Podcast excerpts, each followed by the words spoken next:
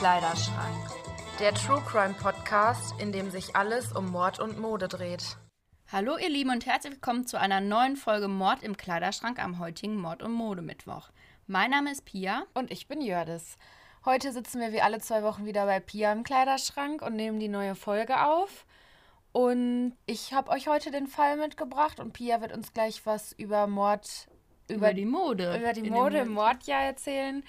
Genau, und da bin ich schon ganz gespannt, was da in war. Aber ich wollte dir vorher noch eine Sache erzählen. Was denn? Und zwar war ich gestern das erste Mal wieder in meiner Lieblingskneipe. Nein. Doch. Und ich habe mich so gefreut. Es war so cool mit ein paar Freunden, die halt auch noch da waren. Und wir mussten uns dann vorher testen lassen, ganz normal. Haben wir dann auch gemacht. Und dann war es einfach so schön. Und es war halt gestern hier ein bisschen am Regnen, aber es war uns egal. Wir haben uns dann Schirme genommen. Nein, ihr saß dann draußen im Regen. Genau, weil drin durfte man, darf man ja noch nicht aufmachen. Hm. Aber wir saßen dann im Regen, aber es war mir sowas von egal. Ich habe mir dann zwischendurch einfach meine, meinen Kapuzenpullover angezogen und saß dann da mit Kapuze. Es war mir vollkommen egal, aber es war so schön. Und dann gab's Bier. genau, Bier und vielleicht auch ein oder zwei Schnaps. Ah, und wie bist du wieder nach Hause gekommen? Maike ist gefahren. Nein, auch die Ärmste, die konnte doch nicht trinken. Ja, aber die mag sowieso nicht so gerne Bier. Ja, okay. Also von daher war das in Ordnung. Aber jetzt kommt der Knaller. Ich konnte einfach letzte Nacht nicht schlafen, ne? Wegen dem Alkohol? Nein, ich war gar nicht so betrunken. Ich konnte einfach nicht schlafen. Ich habe letzte Nacht zwei Stunden geschlafen. Und dann habe ich mich die ganze Zeit hin und her gewälzt. Und dann habe ich mir irgendwann um, ich glaube, Viertel vor fünf gedacht, boah, jetzt gehst du irgendwie raus und gehst spazieren. Ja. Da war es ja noch dunkel. Und jetzt habe ich gedacht, ja, so alleine durch Hagen zu laufen, ist ja irgendwie jetzt auch nicht Sinn der Nee. Sache. Ich bin ja sowieso ein Schisshase. Ich habe original bis halb neun an meiner Masterarbeit geschrieben. Nein! Da muss ich einmal applaudieren. Und ich sa- dachte mir so, ja, es nützt jetzt auch nichts, wenn ich jetzt einfach nur im Bett mich rumwälze, weil ich nicht pennen kann. Dann hat's doch mal was Gutes, dass du nicht so gut schläfst. Ja, aber ich war richtig Krass. produktiv.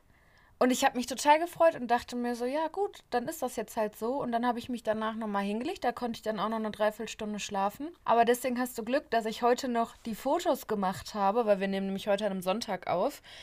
Weil ich jetzt wenigstens geschminkt bin, weil ich glaube, ungeschminkt kann man mich heute nicht ertragen. Ach Quatsch, aber Ja. gut, dass du dann so produktiv warst. Ja, Hast du denn wirklich. viel geschafft? Ja, doch. Ja, perfekt. Auf jeden Fall. Also nachdem ich Freitag, ja Freitag glaube ich. Nee, stimmt gar nicht. Samstag hatte ich einen kleinen Nervenzusammenbruch, habe erstmal geheult. Aber Warum? keine der. Masterarbeit? Ja, wegen der Masterarbeit, ja. Wann musst du abgeben? Also offiziell Ende September. Aber ich will eigentlich Ende Juli abgeben. Oh, ja, dann Ja. muss jetzt Knallgas sein. Ja, das, also es Kriegst läuft, alles hin, ist ja. alles in Ordnung. Aber ich fahre halt, wenn alles glatt läuft, Anfang August mit der ganzen Familie für zwei Wochen nach Frankreich. Wir haben da so ein Haus gemietet. Und eigentlich möchte ich es gerne schon davor weg haben. Mhm, sonst hast du es immer im Hinterkopf. Ja, Ne? aber heute Morgen dachte ich mir auch nur so, ja, nützt halt auch nichts, wenn du jetzt einfach nur im Bett rumliegst und sowieso nichts machen kannst. Mhm. Und dann war ich produktiv und dann war ich heute Morgen Voll ein bisschen gut. stolz ich bin, auf mich. Ich bin auch stolz auf dich. Ja, dann hatte ich das ganze Pensum von heute, habe ich heute Morgen oder beziehungsweise heute ganz in den frühen Morgenstunden schon geschafft. Geil. Ja, guck mal. Ja. Dann kannst du auch nachher die Füße hochlegen oder das machen, was du machen möchtest. Schöner Start in ja, die Folge. oder? Jetzt ja. waren wir endlich beide mal im Biergarten, beziehungsweise du im Bierkeller und ich im Biergarten. Ja. Nee, ist auf jeden Fall. Aber hatte ich auch das Gefühl, dass es was Besonderes ist? Dass es Ja, erstmal wieder total. komisch ist? Total. Und alle, die da draußen saßen, die hatten auch so mega gute Laune und es war so witzig. Das Einzige, was wirklich schlimm war, ist, dass ich jede Runde Uno verloren habe. Nein. Doch, und ich bin ja eigentlich ein Gut, Uno Pro. Und ich habe jede Runde verloren und dachte mir so, was ist denn jetzt los? Aber egal, auch das ist Hauptsache, kein du konntest Problem. mal wieder draußen Ja, sitzen und Bier trinken. Genau. Nee, schön. Ja, dann bin ich jetzt mal gespannt, was so die Trends im Jahr 1986 waren. Ja, das erzähle ich euch jetzt. Ja, sehr gut. So, ihr Lieben, wir hatten die Mode im Mordjahr 1986 schon beim Säurefassmörder. Hm. Da habe ich schon was dazu erzählt. Und deshalb widme ich mich heute auch mal den Haar- und Make-up-Trends in einem Jahr. Ich bin gespannt. Ja. Und die Ideen der Frisuren in diesem Jahr war sehr einfach. Geschwollene, unordentliche und außergewöhnliche Frisuren. Also die Frauen hatten wirklich wie so Nester auf dem Kopf, so richtig topiert, ähm, wie so eine, ich würde sagen mal Palme oder so ein Wedel und dann so ein bisschen glatter. ich muss direkt an Tina Turner denken. Ah, die hatte okay, auch so ja, richtig weiß voluminös. Ja, ja okay. Das also heißt- Decker sehr voluminös und dann aber so Fransen runter. Ja, genau, das heißt Okay. Aqua Netbanks. Also wirklich so eine richtige Löwenmähne, Mhm. oben so richtig extrem und unten wird es dann so ein bisschen dünner. Mhm. Das war in. Dann noch das Waffelhaar wurde entdeckt. Das Oh, sind ja so gekreppte nicht. Haare, aber die hatten das dann in dem Trend. Also oben wieder dieses Extreme, unten dann das Dünnere und ein paar von den Dünnen waren dann so gekreppt. Also richtig schön. Weißt du, wer auch immer Krepphaare hatte? Unser Hund Lina, wenn die nass war, dann sah die doch auch immer so aus, hätte man die mit stimmt. Kreppeisen Ja, am bearbeitet. Schwanz auch, ne? Ja. Oh nein, lustig. Ja, ich finde, ja, weiß ich nicht. Magst du diese? Nein, ich mag das gar nicht. Ich mag das überhaupt nicht. Wenn mir einer mit so einem Kreppteil kommt, dann kriege ich einen Anfall. Du hast so viel Fläche, wo man kreppen kann. Ja, aber es sieht auch nicht schön aus. Stell dir mal vor, ich würde mir die ganzen Haare kreppen. Oh nein. Weil ich aussehen okay. würde. Ich finde das für mich, ich verbinde das auch ein bisschen mit Hippies. Mit Hippies, ne, ich verbinde das irgendwie so mit Mädchen, die so die ersten Versuche mit ihren Haaren machen oder mit Make-up oder sowas und sich dann denken, Stimmt, oh, das so find ich- girly, ja. Ja, das finde ich schön. Weißt du, wo ich so ein Kreppding hatte? Nee. Bei meiner Frisurpuppe, Frisierpuppe. Ja, das meine ich. Stimmt, ja, Ja. da gab es ja aber kalt und dann Ja. konnte man da ja auch so Wellen reinmachen in seine Puppe. Ja. Frisierpuppe. Hast du deine noch? Ich hatte gar Du hattest keine. Ja, ich habe die jetzt erst, als wir umgezogen sind, musste ich oben mal aufräumen, mein Mhm. altes Kinderzimmer. Und da habe ich die jetzt erst weggetan. So lange hatte ich Nein, die wie noch. Ja. geil. Ich dachte, vielleicht will ich ja nochmal Flechtfrisuren versuchen. Nein, auf jeden Fall habe ich die nicht mehr. Das war auf jeden Fall ein Trend, so richtige Löwenmähen, aber halt diese beiden extrem. Mhm. Was dann aber auch in war, war der kantige Pony-Look. Und also ein ganz gegensätzlich, ja, Ponys Ja, ist ja so unsere, Blick, ne? ja, wenn ihr jetzt ja das Blick sehen könntet. Ponys ist ja immer unsere Spezialität. Mhm. Und das wurde dann zu einer ikonenhaften Frisur von Demi Moore. Also Mhm. die war so das Leitbild-Idol dafür von den Frisuren. War die nicht mit Ashton Kutscher zusammen? Ich glaube schon. Ja, ne? Ja. Okay. Hat sie bestimmt auch einen Pony getragen. Aber auch bei den Männern ist der Pony nicht ganz verschont geblieben. Die haben, hatten eine ganz schöne Frisur. Die hatten so eine schulterlange wilde Mähne und dazu dann einen akkurat geschnittenen Pony. Also ein bisschen wellig das Haar und dann so ein Pony. Schrecklich. Ich musste immer an Modern, Modern Talking denken. Ja. Die Tabolen und so, ja. Schrecklich. Mhm. Gar nicht schön. Ja, und dann habe ich mir doch nochmal die Make-up-Trends angeguckt und da habe ich mir eins rausgesucht, was ich total extrem fand. Und das ist Color-Blocking in den Make-up-Trends. Es wurde gelber Lidschatten getragen, also so richtig extrem gelb. Oder auch gelb mit blau kombiniert. Dann war es halt unten gelb und oben die Ausläufe waren blau. Und dazu hatte man dann ganz, ganz dünne, richtig dunkle Augenbrauen. Also ich hatte auf Bildern das Gefühl, dass es schon fast schwarz ist. Krass. Und dann wie so ein schwarzer, extrem nachgemalter Strich. Und dazu dann knallrote Lippen. Und so ist man dann im Alltag rumgelaufen. Ja, so ist man rausgegangen. Okay. Ja. Wer es schön findet. Ja, und da ist mir auch mal, du weißt doch, auf diesen Lidschattenpaletten, da sind doch immer so viele auch so Ja, krasse Farben, wo ja. ich mir denke, Wer benutzt wer benutzt die, ne? sowas im Alltag? Aber 1986 waren die Frauen da richtig heiß drauf. Also was ich ganz cool finde bei so farbigen Lidschatten, also natürlich vorausgesetzt, man kann das gut. Ich glaube, ich könnte das jetzt nicht besonders gut. Ist, wenn man das am unteren Lidkranz, wenn man da so ein bisschen Farbe macht, das finde ich eigentlich ganz schön. Oder mal so einen farbigen Lidstrich. Aber das wäre auch schon, extrem, ja. das wäre schon das höchste der Gefühle bei mir. Also, das war so richtig. Aber ich bin ja sowieso auch immer Team ungeschminkt, also von daher. Ja, ich auch. Ich musste gerade, bevor ich hier hingekommen bin, war ich noch kurz bei meinen Eltern, weil ich, weil ich was abholen musste. Und meine Mutter hat mich so erschrocken angeguckt, weil ich sonntags zu denen gekommen bin und geschminkt, Und war. geschminkt bist. Die hat mich angeguckt, als hätte die einen Geist ja, gesehen. was machst du? Ja, so ungefähr. Nein, ich war auch erst im ersten, muss ich ehrlich sagen, im ersten Moment So, Weil hä? sonst, wir sehen uns immer so voll im Chiller-Look. Ich habe hier meine Hose, wo ich den Knoten nicht mehr aufkriege, so zusammengebunden. Äh, ja, auf jeden Fall ich total gammelig und Palle total adrett. Ja, Nein, aber auch sieht nur im gut aus. Gesicht. Ich habe ja auch einen Jogginganzug an. Ja, also aber so trotzdem, ja siehst nicht- richtig frisch aus, als hättest du so eine. Also ich sehe nicht, dass du nur so wenig geschlafen Ja, hast. weißt du, warum du das nicht siehst? Weil ich mich heute geschminkt habe. Aber hätte ich das nicht gemacht, dann wäre es wahrscheinlich, dann hättest du wirklich einen Geist gesehen, weil meine Hautfarbe ist ja auch alpina weiß. Obwohl jetzt ja nicht, weil ich habe ja selbst Bräuner Ja. benutzt. Deswegen. Ich zeige dir das Ach, gerade ein Bild von dem. Trend. Siehst du das? Ja, Also so richtig. das ist ja gruselig. Ah, ich sehe auch noch, das sieht aus wie so, ja, obwohl unten drunter dann auch noch mal blau. Also es war Ja, aber ich gar find- nicht schön. Blau und Gelb sind halt auch so Lidschattenfarben, die ich relativ schwierig finde, weil du halt immer ein bisschen krank damit aussiehst. Ja, weißt du, was ich meine? Stimmt, ja. Siehst du das? Ja. Gar nicht schön. Kann ich. Ah, die hat auch gekreppte Haare dazu. Jo. Gelbe gekreppte Haare noch. Also richtig, richtig schick waren die damals unterwegs.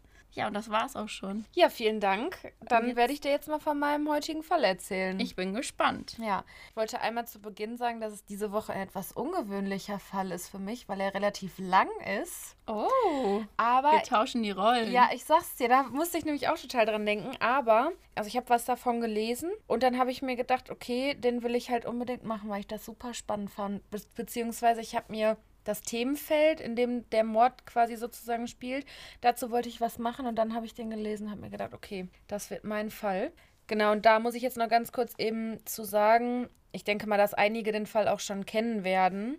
Und der hat halt so einen super großen Umfang, dass ich mich jetzt wirklich nur auf die wichtigsten Sachen konzentriert habe, weil ansonsten könnte ich wahrscheinlich drei Stunden darüber erzählen. Krass.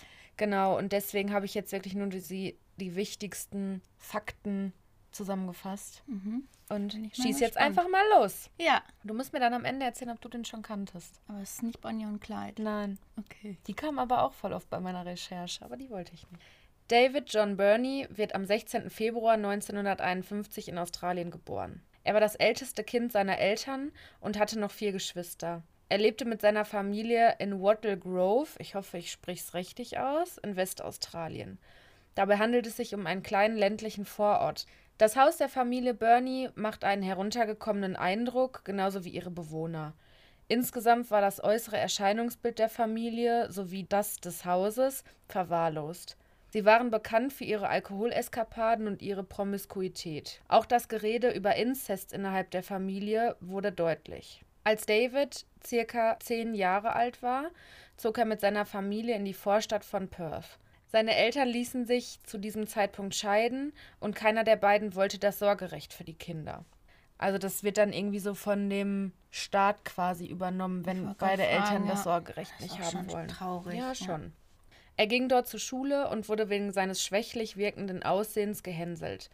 Er brach diese aber dann im Alter von 15 Jahren ab, um eine Lehre als Jockey-Lehrling auf der Esket-Rennbahn zu beginnen. Während dieser Zeit kristallisierten sich seine Neigungen zu Gewalt und Straftaten immer mehr und mehr heraus. Er misshandelte regelmäßig die Rennpferde körperlich. Da ist ja bei mir immer schon so, wenn das irgendwas mit Tieren zu tun hat, Krieg da werde ich schon viel, weil die so richtig aggressiv. sind, ja. ja, total. Auch ein gewisser Hang zum Exhibitionismus entwickelt er in diesen Jahren. In einer schlaflosen Nacht entscheidet sich David dann, einen Schritt weiter zu gehen, als sich nur vor fremden Menschen zu entblößen. Er verschaffte sich unerlaubten Zutritt zu einem Zimmer einer älteren Frau und trug dabei nur eine Socke auf dem Kopf. Ansonsten war er komplett unbekleidet. Darf ich einmal kurz was dazu Ja. sagen? Zu dem Exhibitionisten davor. Manchmal frage ich, ist das dann für die so ein Kick? Wahrscheinlich. Und die werden wahrscheinlich sexuell erregt dadurch. Ja, ich habe auch das ein Buch gelesen, was m- ihr mir geschenkt Ja. habt, Die dunkle Seite der Seele. Mhm.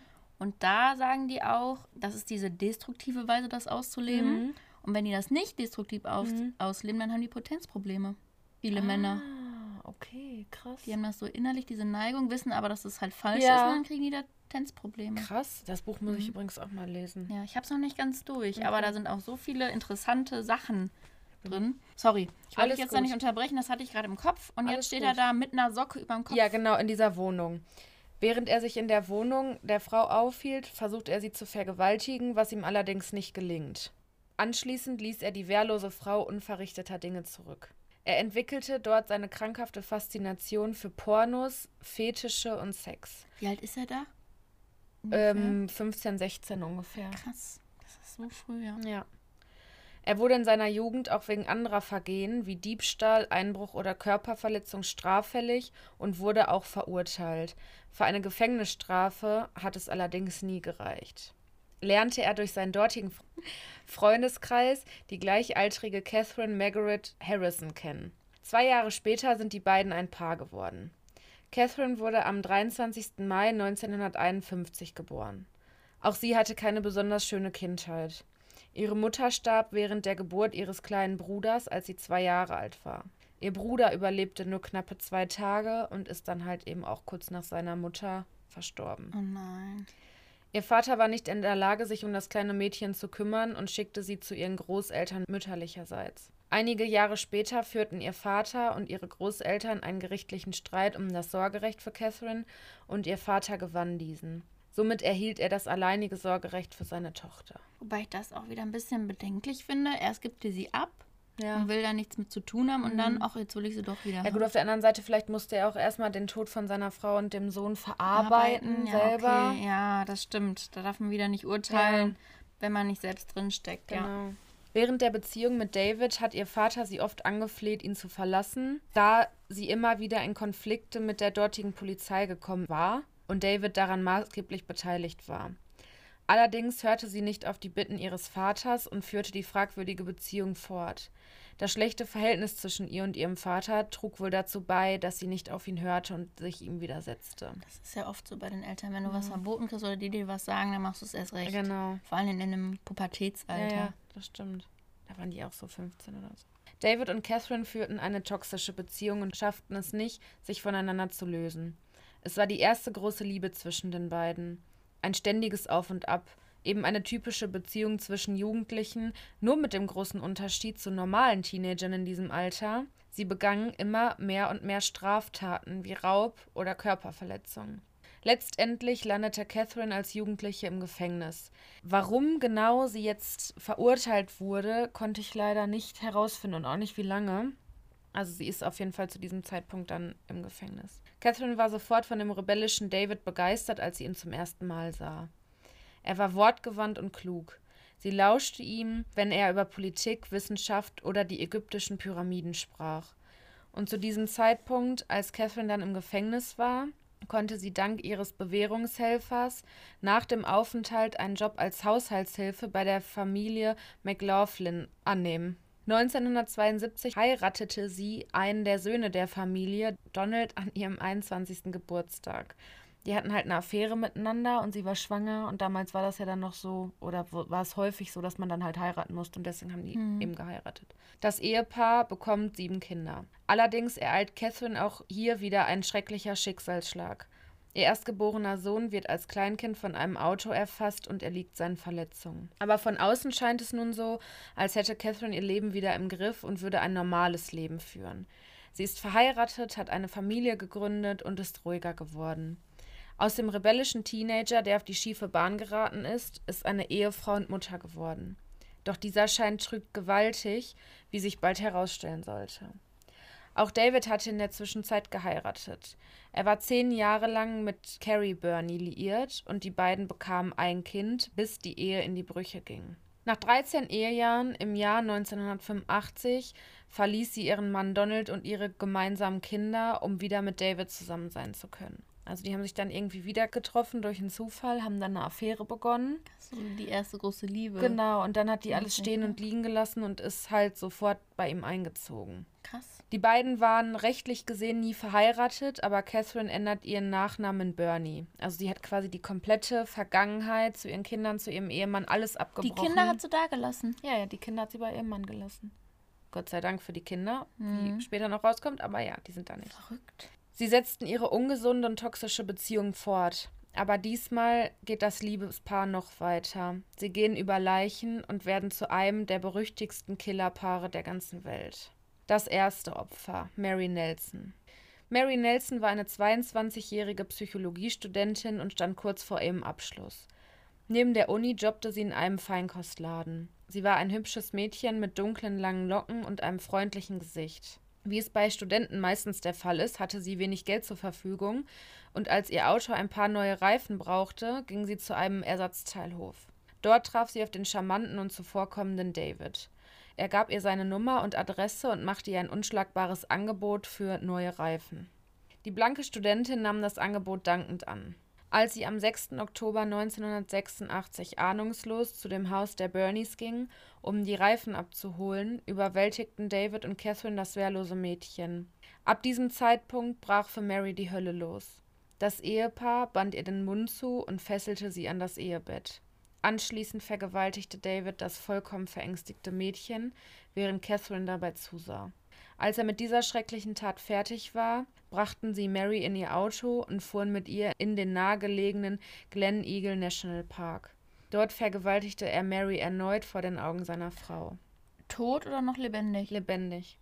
Danach erwürgt er sie mit einer Nylonschnur und stach mehrere Male auf ihren leblosen Körper ein. Oh Später sagte er, er hätte in einem Buch gelesen, dass das die Zersetzung der Leiche beschleunigen würde, wenn man halt noch ein paar ja, Messerstiche der Leiche hinzufügt. Was? Das höre ich ja jetzt zum ersten Ja, Mal. das habe ich auch vorher noch gehört. Aber vielleicht, ich habe mich auch noch nie damit auseinandergesetzt, wie man die Zersetzung eines Körpers beschleunigen kann. Ja, nee, warum auch? Ja. Na, krass, aber weißt du, von wem das ausging? Von ihm, von David. Also von ihm, Ja. er hat sozusagen sie dann auch dazu überredet. Ja. Das, oh Gott. Vor allen Dingen dann dazu zu gucken. Aber es kommt später noch Also, ja. mehr. Sie verscharrten das tote Mädchen in einer nicht sehr tiefen Grube in dem Wald. Das zweite Opfer, Susanna Candy.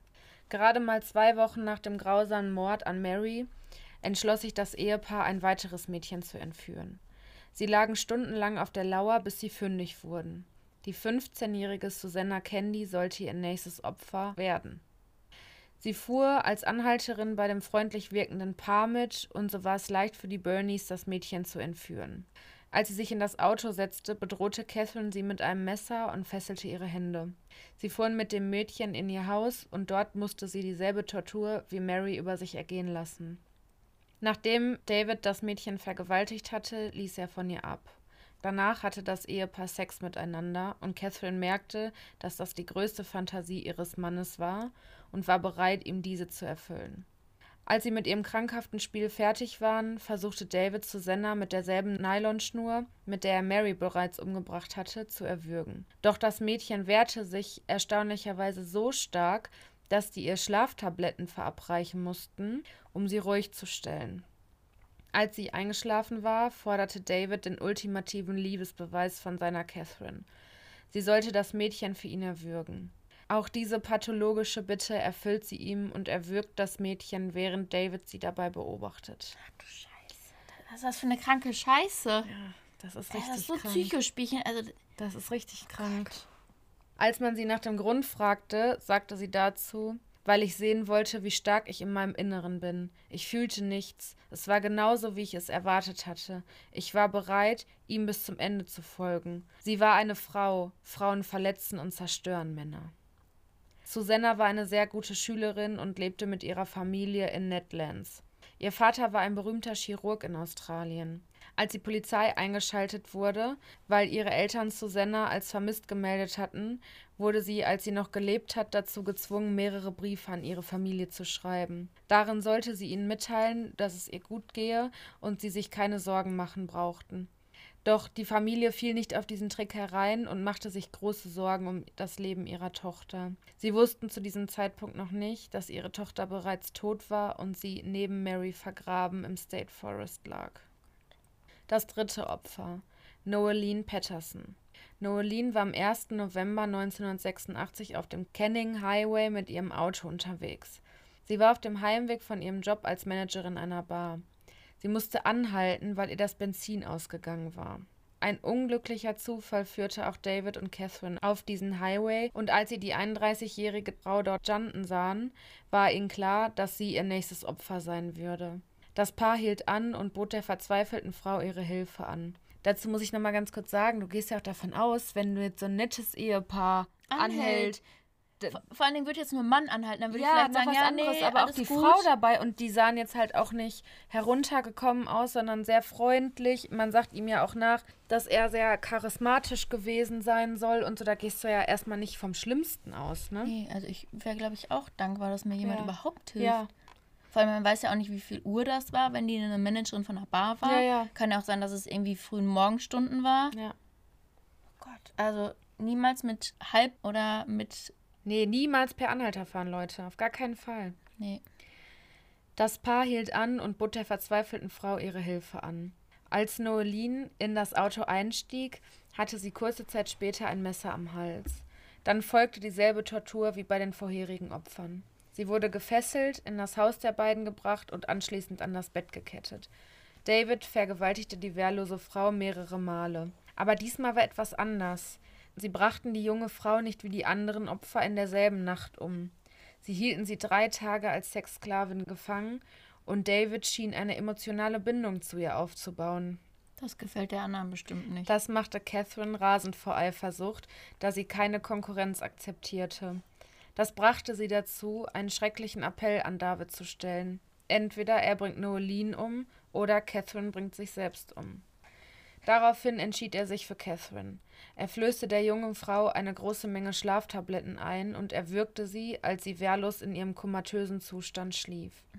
Sie brachten den leblosen Körper von ihr anschließend auch wieder in das Waldstück zu den anderen Leichen und vergruben sie auch dort. Catherine machte sich währenddessen einen morbiden Spaß daraus, das Gesicht der toten Nolene mit Sand zu bewerfen.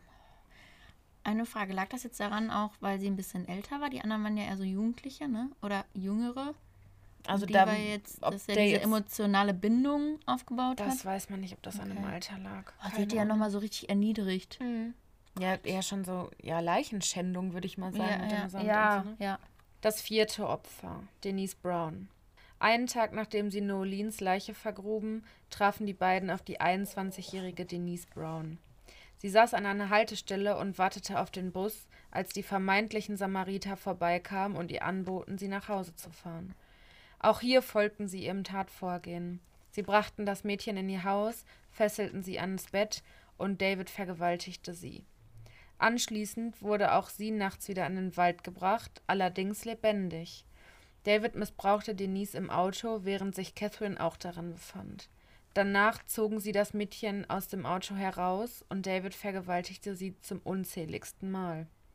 Als er damit fertig war, stach er Denise in den Hals. Sie gruben auch für sie wieder ein flaches Grab neben den anderen Leichen aus. Sie gingen davon aus, dass das Mädchen bereits tot war, als sie sich mit letzter Kraft noch einmal aufsetzte. Also sie war halt noch nicht tot, als sie da in diesem Grab lag. Du merkst, du wirst lebendig begraben. Mhm. David nahm eine Axt und malträtierte oh damit zweimal den Kopf von Denise. Danach vergruben sie die Tote. Aber die töten die ganze Zeit im selben Umfeld, ne? Ja, ja. Also ja. bis jetzt ist noch nichts, sind die noch nicht aufgefallen. Mhm. Ich bin richtig gespannt, wie das nachher so mhm. Das fünfte Opfer, Kate Moore. Die 17-jährige Kate wurde von David und Catherine auf der Straße aufgegriffen, als das Mädchen nach einem Anhalter bzw. einer Mitfahrgelegenheit suchte. Sie fragte die beiden, ob sie die Absicht hätten, ihr etwas anzutun, worauf das Paar sagte, dass wir dich nur vergewaltigen, wenn du gut bist.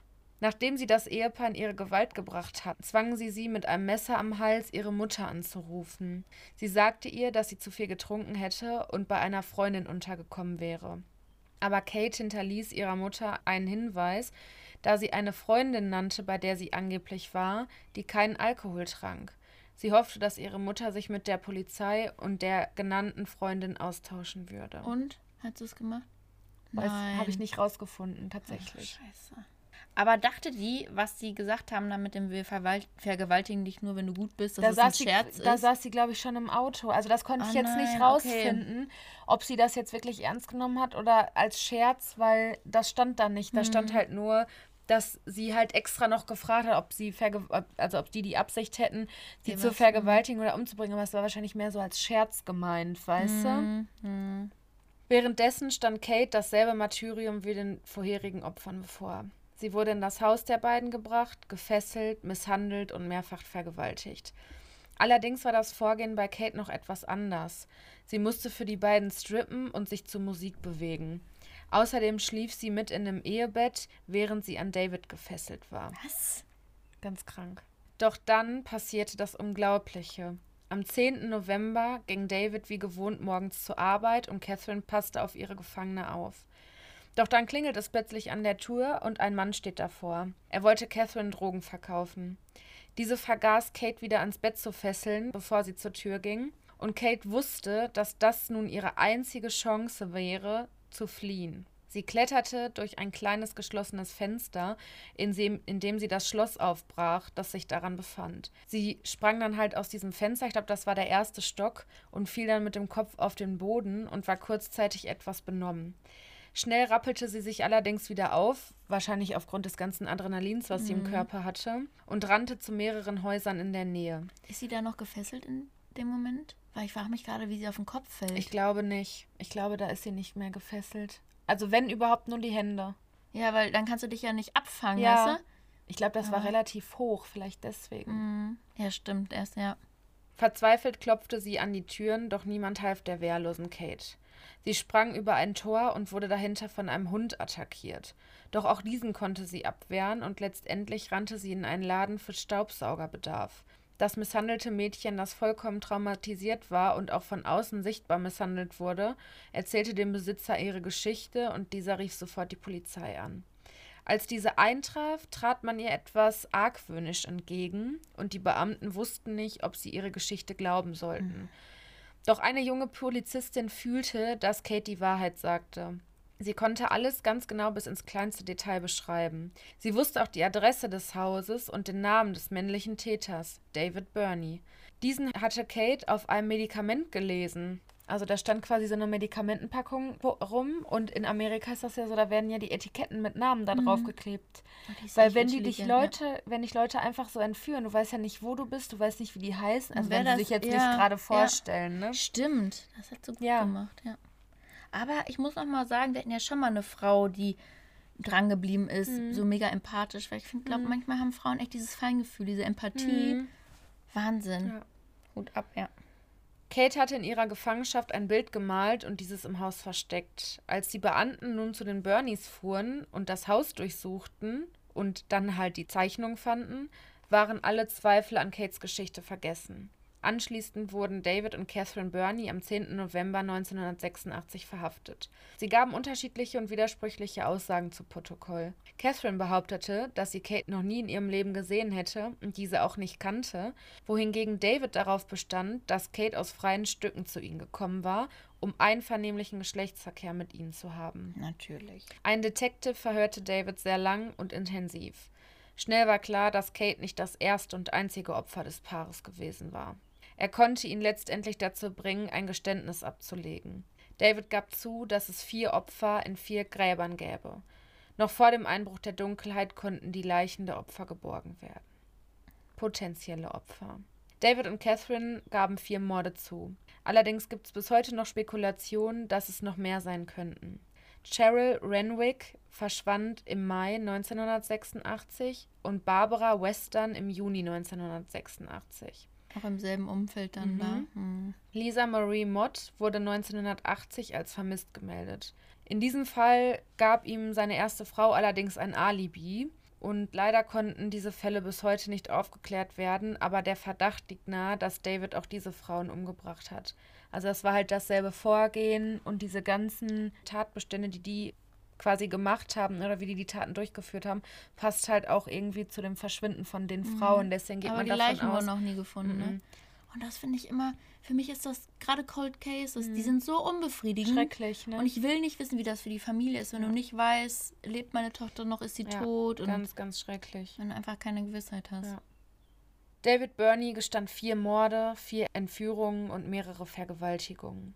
Als er gefragt wurde, warum er sich direkt für schuldig bekannt hätte, sagte er, es ist das Mindeste, was ich tun kann, und schaute in Richtung der Familien der Opfer. Er wurde viermal zu einer lebenslangen Haftstrafe verurteilt. Er wurde im Februar 1987 mit dem Vermerk verurteilt, dass er nie wieder freigelassen werden dürfe. Als das Urteil bekannt gegeben wurde und Bernie zum Gefängnis gebracht wurde, war die Öffentlichkeit vor Ort und schrie ihn an und beleidigte ihn. Also so quasi, er wurde abgeführt in diesen Wagen, der ihn ins Gefängnis brachte. Und da standen dann die ganzen Zuschauer und haben ihn halt aufs Übelste beschimpft. Und da waren ja auch Familienangehörige, alles Mögliche bei. Und David Bernie warf ihnen eine Kusshand als Antwort zu.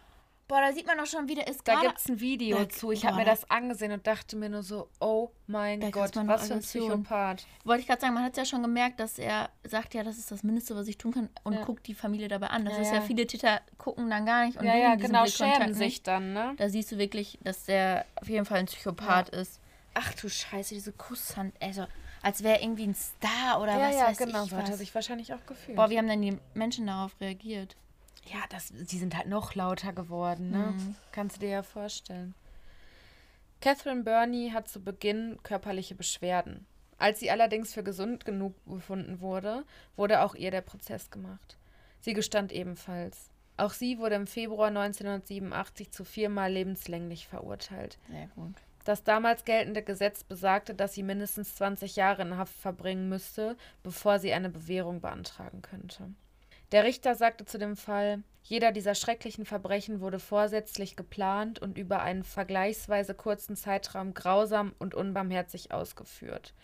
Er sollte niemals aus dem Gefängnis entlassen werden. Zu Beginn seiner Haftstrafe wurde David in das Fremantle-Gefängnis gebracht und lebte dort mit anderen Insassen zusammen. Allerdings hatte man berechtigte Sorge darum, dass ihm die anderen Häftlinge etwas antun könnten. Also halt, weil Kinder dabei waren, Frauenmörder, Mhm. Vergewaltiger. Ich glaube, dass das immer relativ schwierig ja, ist ja, im da hast du kein einfaches Leben im Gefängnis. Also wurde er in Einzelhaft genommen. Die leere Todeszelle wurde extra für ihn umgebaut und dort blieb er bis 1990, bis das Gefängnis geschlossen wurde. Mittlerweile kann man das geschlossene Gefängnis bei True Crime Touren besuchen und da kannst du dann auch quasi durch diesen Gang gehen, wo er dann halt gelebt hat. Während dieser Zeit im Gefängnis tauschte das Paar fast 3000 Briefe aus. Boah. Sie durften sich nicht persönlich treffen oder telefonieren. Die Briefe waren ihre einzige Form des Kontakts und des Austauschs miteinander, da Catherine in einem anderen Gefängnis, dem Bandy Up Frauengefängnis, untergebracht wurde. Dass das denen überhaupt erlaubt worden Ja, ist, überhaupt noch krass, Briefe ne? auszutauschen. Ja, ich glaube, Briefe darf, darf, dürfen ja Insassen immer austauschen, glaube ich. Ja. Doch dann passierte es. Am 7. Oktober 2005 wurde der damals 57-jährige David Burney tot in seiner Zelle aufgefunden. Er hat sich mit einer Schnur an einem Luftauslass erhängt. Die Gründe für diesen Selbstmord sollen die vergessene Einnahme seines Mittels gegen Depressionen und ein beschlagnahmter PC gewesen sein. Catherine durfte nicht an seiner Beerdigung teilnehmen. Wie lange hat er zu der Zeit schon da drin gesessen? Also er? Er wurde 86 verurteilt. Ne, 87 wurden die verurteilt und das war 2005. Also fast 20 Jahre. Und der sitzt ja die ganze Zeit alleine in einer Ja. Zelle, ne? Catherine sitzt immer noch im Gefängnis. Im Jahr 2010 sollte es noch einmal, sollte noch einmal alles geprüft werden, um eine mögliche Bewährung sollte bewertet werden. Schnell wurde aber unter anderem auf Ersuchen der Familie der Opfer festgelegt, dass Catherine lebenslang in Haft bleiben würde. Ihre Berufung wurde abgelehnt. Ihr jüngster Sohn Peter forderte im Jahr 2017 ihre Hinrichtung. Ihr eigener Sohn. Ja. Ihr eigener Sohn. Krass, aber die hat sie ja auch einfach zurückgelassen, um dann mit Ja. so einem Psychopathen solche Morde zu begehen. Und es gibt, wie gesagt, halt noch viel, viel, viel, viel mehr zu diesem Fall. Aber ich habe mich jetzt versucht, auf das Wichtigste zu konzentrieren, da das sonst halt einfach den Rahmen sprengen würde. Und es gibt einfach super viel Informationen auch noch zu der Kate, weil die hat ja überlebt. Die hat dann auch ihre Geschichte erzählt. Mhm. Und da gibt es auf jeden Fall super viele interessante Interviews mit ihr und äh, Videos bei YouTube. Das ist halt eine super starke und beeindruckende Frau.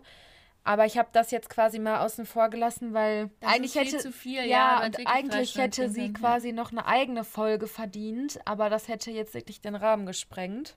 Und eine Empfehlung habe ich noch, und zwar den Film Hounds of Love. Den gibt es bei Amazon und da wurden die Taten tatsächlich verfilmt. Also das ist eine wahre Begebenheit von diesen Morden. Und die wurden da verfilmt. angucken. Ja. Mhm. Also ich muss ganz ehrlich gestehen, ich habe auch nur den Trailer gesehen, weil ich ja immer alleine so ein Schisser, Schisshase ja. bin und mir dann gedacht habe, nee, das gucke ich mir besser nicht alleine an. Den werden wir heute Abend gucken. Ja, mach das. Also ich habe mir den Trailer angeguckt, der ist sehr krass. Also der ist psychisch, glaube ich, echt belastend, wenn du den guckst. Krass, ja, okay. Aber guck ich erstmal den Trailer Ja, an. mach das. Aber ich finde den super interessant, weil das halt auf der Begebenheit eben von diesen, von diesem Killerpärchen beruht. Wahnsinn. Mhm. Das ist echt ein krasser Fall. Ja, fand ich auch. Jetzt habe ich aber noch eine Frage. Ich weiß gar nicht, ob man da überhaupt sowas findet. Was ist denn aus den Kindern geworden? Weil ich frage mich manchmal, wie gehen die. Okay, er hat jetzt die Todesstrafe für seine Mutter gefordert, aber wie gehen Kinder von Serienmörder damit um? Also ich weiß, dass die Kate sich dafür einsetzt, irgendein Gerichtsablauf, wie auch immer, was mit Bewährung was zu tun hat, dass die quasi möchte, dass da was geändert wird. Ich weiß Das jetzt ist aber aber nicht, das eine Opfer gewesen. Genau. Ne? Ja. ich weiß jetzt gerade nicht en Detail, worum es darum ging. Ich habe das nur in so einem Nebensatz gelesen und der Peter unterstützt sie zum Beispiel. Das finde ich aber schön. Ja, also der, die hat halt so eine Kampagne gemacht und da unterstützt er sie. Mhm. Das finde ich, klar, die musste so was Schlimmes erleben. Mhm. Gut, dass sie überlebt hat, aber dass sie daraus sowas zieht und sich- sich dann so einsetzt, Ja. das finde ich immer so ja, bemerkenswert und auch einfach, was das schon wieder für eine Powerfrau Ja, ist. total. Auf jeden Fall. Und ich kann mir auch vorstellen, dass sie damit richtig viel Leidenschaft und Energie und sowas Ja. reingeht und dann wirklich auch was bewegen kann. Mhm. Und wenn der Sohn sie dann noch unterstützt, ist Ja. es ja. Aber das sieht man schon mal, dass Kinder dann sicher auch das, was die Eltern getan haben, gut reflektieren können und auch bewerten und wissen, okay, das ist falsch. ja, ja, das stimmt, auf jeden Fall. Also doch gut, dass die Mutter sie nicht mitgenommen hat. Das meinte ich damit. Und ich meine, die haben da wirklich Frauen vergewaltigt und irgendwie in das Bett gefesselt und sich da irgendwie so, ein, so, ein Sex, so eine Sexsklavin gehalten und dann danach auch noch miteinander geschlafen und so. Das Boah, ist das ja ist einfach so- nur krank. Boah, aber da müssten ja beide so eine krasse Neigung haben. Ja, das ist total krank. Also sie war ihm halt wirklich hörig. Ne? Wie, wie ich schon gesagt habe, das ist halt so eine toxische Beziehung gewesen. Ja, aber dass das so. Das geht. Also ich kann mir das einfach nicht vorstellen. Das ist einfach mir so fern, Ja. dass ich bin ja sowieso jemand sehr impulsiv. Ich lasse mir ja nichts sagen. Und Mhm. klar, irgendwann nehme ich auch mal einen Rat an. Aber dass mir, auch wenn man so krass verliebt ist, dass man sich so extrem beeinflussen Ich kann mir lässt. das ich auch nicht kann mir vorstellen. Das, nee, ich glaube, da sind wir zu sehr auch Dickköpfe. Ja, das sind Und- wir sowieso vor dem Herren, aber ich glaube auch einfach, dass wir da psychisch viel zu stabil für sind, als dass es Mhm. bei uns jemand versuchen könnte oder schaffen könnte. Weil es natürlich gibt es Männer wie auch Frauen, die ihre Partner manipulieren, gar keine Frage. Ja, ja, natürlich, aber ja. Und wahrscheinlich ein Stück weit tut man das unterbewusst auch immer, aber ich sage jetzt mal so, manipulieren jetzt ganz böswillig, ne? Und, Mhm. und ganz negativ konnotiert. Aber es ist ja auch bei Sekten. Zum Beispiel bei der Manson Family, der hat ja auch nachher alle dazu gebracht, Ja, dass genau, die und das morden. meine ich. Das ist so diese Gehirnwäsche. Ja. Und ich glaube, wir haben ja auch Glück. Wir sind, ich würde schon sagen, privilegiert aufgewachsen. Ja. Dass wir gar nicht, ja, überhaupt so psychisch. Ja, gut, das, hat, das ja. hat ja nichts unbedingt mit der Psyche zu tun, aber ich glaube, dass wir auch einfach einen viel zu starken Kreis um uns herum haben, als wenn jetzt einer von uns so abdriften würde. Mhm. Weißt du, dann hätten wir, keine Ahnung, 20 Leute, die uns da irgendwie beschützen würden oder weißt du, was ich meine, die mit uns reden würden, die sich austauschen würden, wo man auch Mhm. Ich glaube, nochmal das eine hat aber andere was mit Meinung unserem hat. Bildungsstand zu tun. Ja, auch Weil das. gerade auch durch das, durch das Studium oder Ja. auch durch die Schule, Schule vorher haben wir auch gelernt, mit Dingen umzugehen. Was gibt es überhaupt Mhm. für Gesellschaften? Was gibt es auf der Welt, dass wir auch selber ja einen ganz anderen Hintergrund haben Ja. und wissen, dass es was Falsches, was richtig ist. ja, und das stimmt.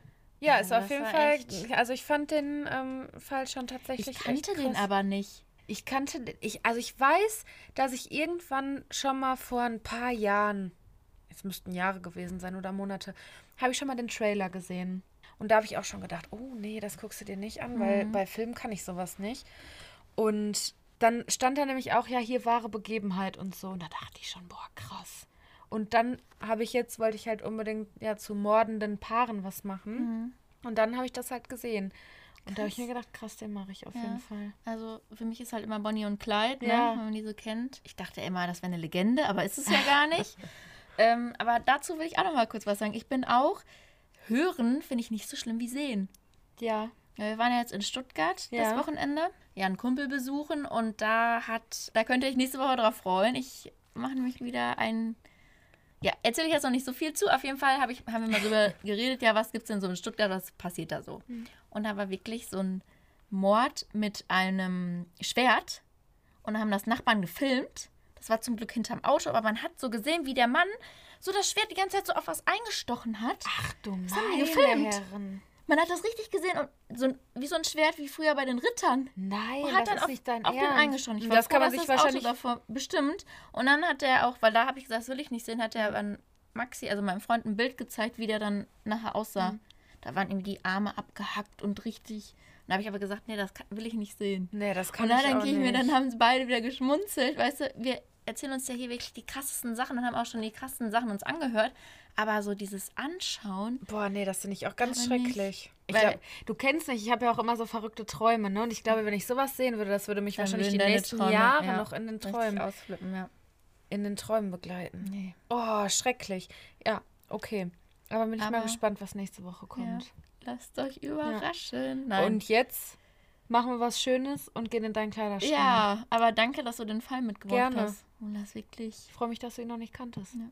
Ich gucke mir den Film an. Ich werde nächste Woche berichten. Mach das. Ja, wir können uns den Film auch zusammen angucken, aber dann brauchen wir Ja. auf jeden Fall Bier. Ja, auf jeden Fall. Wir müssen auch noch den von Ted Bundy angucken. Ja, stimmt. Unbedingt. Gut, aber wir gehen jetzt erstmal los. Genau. Bis gleich. So, also wir sind jetzt hier bei Pia im Kleiderschrank. Und ich habe mir überlegt, weil ja das Wetter gerade draußen ziemlich bescheiden ist, also es ist so Nieselregen und das ist irgendwie alles blöd und nächste Woche soll das Wetter ja wieder besser werden, dass ich mir hier so ein schönes Sommerkleid raussuche. Und zwar ist das so ein ganz leichtes Sommerkleid.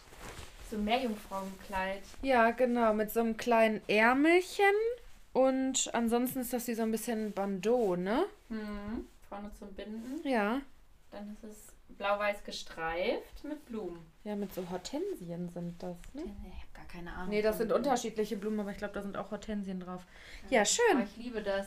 Und ich kann gar nicht mehr genau sagen, wann und wo ich mir das gekauft habe, aber ich weiß, wann ich es anhatte. Okay. Und das war, als ich mit Maxi bei Tarzan war, bei dem Musical. nein. Und er war das erste Mal im Musical. Ach, süß. Aber es war so schön, weil wir saßen relativ weit vorne und dann sind ja auch die Affen, also Ja. die, die fliegen ja dann so über die Köpfe und Ja. der hat das auch so gefeiert, weil er immer dachte, er mag gar kein Musical. Aber das hat er auch richtig geliebt. Nein. Und deswegen, ich mag das Kleid auch super gerne, man braucht Ja. auch einen Anlass. Ja, ja, das stimmt. Die Bewegungsfreiheit ist jetzt auch ein bisschen Relativ, ne? Ja. Aber ich habe gerade schon festgestellt, dass das so einen super angenehmen, dünnen Stoff hat, so ein bisschen seidig, ne? Das ist echt. Ja, gut. Und Ich, kombinieren würde ich es halt auch einfach schlicht ja. Mit ähm, Sandalen oder hier so Birkenstock Ja. und sonst eine Jeansjacke, wenn es Ja. Ja, oder was auf jeden Fall auch dazu wäre, wären Sneaker weiße. stimmt. Oder ja. blaue oder wie auch immer. Grün würde auch zupassen. Ja, also eigentlich kann man ja auch noch dann irgendwie so ein Jäckchen drüber, also kein Bolero, um Gottes Willen, aber irgendwie oder eine etwas gröbere Jacke dazu anziehen. Stimmt, ja. Und ja, ich freue mich auf deine Fotos. Ja, dann freuen wir uns auf nächste Woche. Genau. Und damit sagen wir Tschüss.